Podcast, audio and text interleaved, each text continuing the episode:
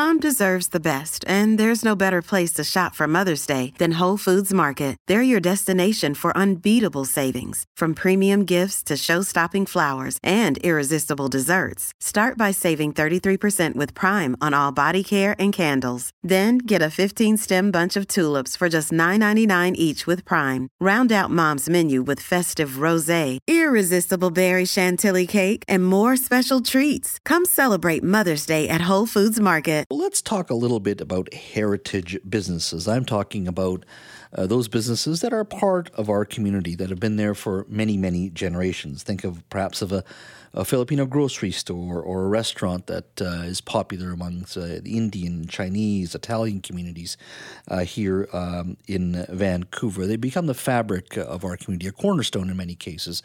But what is also happening, and it's not just Vancouver, but many other communities uh, around North America, when you have a very frenzied uh, real estate market, a busy real estate market where things are torn down depending on interest rates and all those types of things. Those types of businesses can be forced out simply because that land is just too valuable. It can be redeveloped. Um, in a recent article in the Vancouver Sun, there was talk about a program in San Francisco uh, where uh, that community is trying to save uh, many uh, heritage businesses. It's a challenge uh, to do the same here in Vancouver, legacy businesses that are part and parcel of our uh, community. Well, joining me now to talk a little bit about saving heritage businesses, and particularly a conversation that is um, important in the Filipino community. Joining me now to talk a little bit about those heritage businesses, in this case specifically around the Joyce Collingwood area, is R.J. Aquino. He's director of the Tulayan uh, Filipino Diaspora Society and chair of Filipino BC. Mr. Aquino, thank you for joining us today.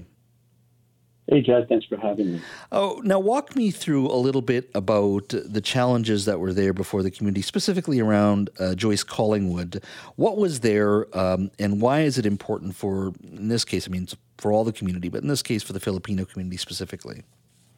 Yeah, um, well, I'd say for the past couple of decades, at least, um, when, when I was when I first moved to Joyce Collingwood, mm-hmm. uh, there's there's been a lot of restaurants and businesses that have catered specifically to the Filipino community, Filipino restaurants, Filipino grocery stores, um, and it, it, it's it's unique in that there's a, in this one building there's three Filipino restaurants in a row, um, and I mean despite the number of restaurants. Uh, it, it's still really busy. It's uh, heavily frequented by uh, not just people within the neighborhood, but Filipinos across the lower mainland. Mm-hmm. Given its proximity or, you know, beside uh, the SkyTrain station, mm-hmm. there's so many people that stop, uh, at, you know, on their way to work, coming home from work. They, they stop by Joyce and uh, frequent these restaurants. And uh, it's it's such a big part of their routine and, and, and very much a big part of uh, that neighborhood. Now, there was a recent story in the Vancouver Sun by uh, Dan Fumano in regards to heritage businesses. So there was a threat to these uh, restaurants um, uh, because of redevelopment. Yeah, um, just a little bit before the pandemic hit and we had all that lockdown uh, happening, um, there was a, a rezoning or rede- redevelopment board that came up um, indicating that the, uh, the, the, the property was about to get rezoned and redeveloped, which means that those businesses would soon be moving out. Um, and my wife and I discovered that on our way to uh, pick up our son from daycare, and our hearts just sank. Um, and we felt disappointed, we felt sad, we felt angry, and we soon discovered that a lot of people um, felt the same way. And uh, going in there and talking to the business owners and and and, and then feeling uh, kind of the frustration about like not knowing uh, what the future holds for them and their businesses. And mm-hmm. I mean, it, it, it's really it was it was a really disappointing time. And um, what's I would say it's you know like it, what's really special about it is that even though they were worried about their businesses, they were even more worried about their customers because they saw the value of that space having for um, you know their, their, customers and the people that frequent these businesses and seeing it as like their third place, mm-hmm. um, a place that they visit between yeah home and their workplaces. Now, uh, please correct me if I'm wrong if I'm pronouncing these properly. The restaurants in question are Kumare's, uh, Pampangas, and uh, Plato Filipino. Uh, yes. That's that's part of the, the, the, you know popular among the community. Now, according to the article, the development had stalled uh, and is dormant at the moment, but there may be another attempt to rezone it potentially. Um, do you think there's enough in place in regards to bylaws and desire uh, to protect some of these heritage uh, businesses, neighborhoods uh, in within City Hall, or do you think more needs to be done? Uh, I mean, we feel that more needs to be done. I mean, it's it's there's just uh, now constant anxiety. Um, it's it's the, it's the same feeling that I would say many renters in our city feel mm-hmm. that at any moment, um, you know, the property owner or the landlord could could evict you, um, more or less, uh, and it's it's really it's taking a toll on people's peace of mind. Um, and I applaud the effort, or applaud the efforts uh, across um, North America. You mentioned that San Francisco has um, a program that they're trying out. Uh, I know Councillor Boyle has actually, we've spoken to her quite frequently about this issue, and she's um, been a, a, huge advocate and supporter for finding a solution for this. But we recognize there's development pressure in the neighborhood. There's a lot of developments popping up in in, uh, in the area, mm-hmm. and we don't want those developments to come at the cost of losing these cultural assets. Mm-hmm.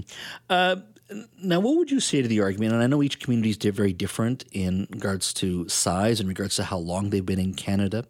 Uh, you know, we have the Punjabi market at Main and 49th. Uh, you have um, Chinatown, of course, part of the fabric of the city of Vancouver. Um, one could argue those commun- those neighborhoods, well, very important to the communities and culture, particularly Chinatown the challenge they face isn't necessarily just the challenges that are within Vancouver. They also have a challenge that if you are of Indian heritage and you used to go to Punjabi market, you are more likely now go to Surrey simply because there's plenty of stores that cater to your needs within a small vicinity. You could add Richmond to that or even Abbotsford because you have a sizable South Asian population. Uh, in regards to the Chinese community, you probably would like to go to air conditioned shopping malls along number three road in Richmond because everything you need is probably there as well.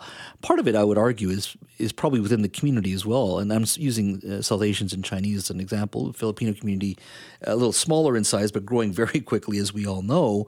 Um, mm-hmm. I guess there has to be some sort of a healthy balance here because, as much as you want to preserve a neighborhood, and it's very important, there are just trends and demographics that also drive change that sometimes you can't stop.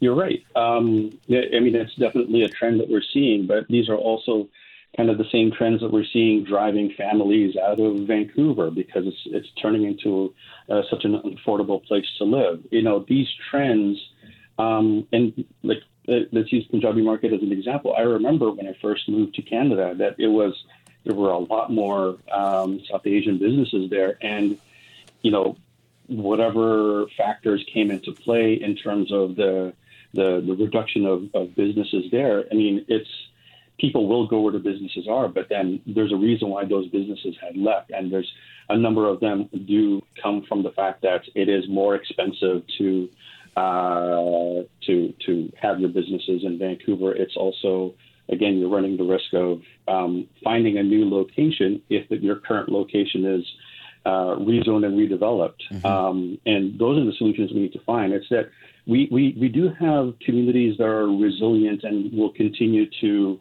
uh, find ways to frequent and, and patronize these uh, establishments. But um, why are we, you know, allowing those changes to impact what's already uh, a good thing that's in place. Mm-hmm.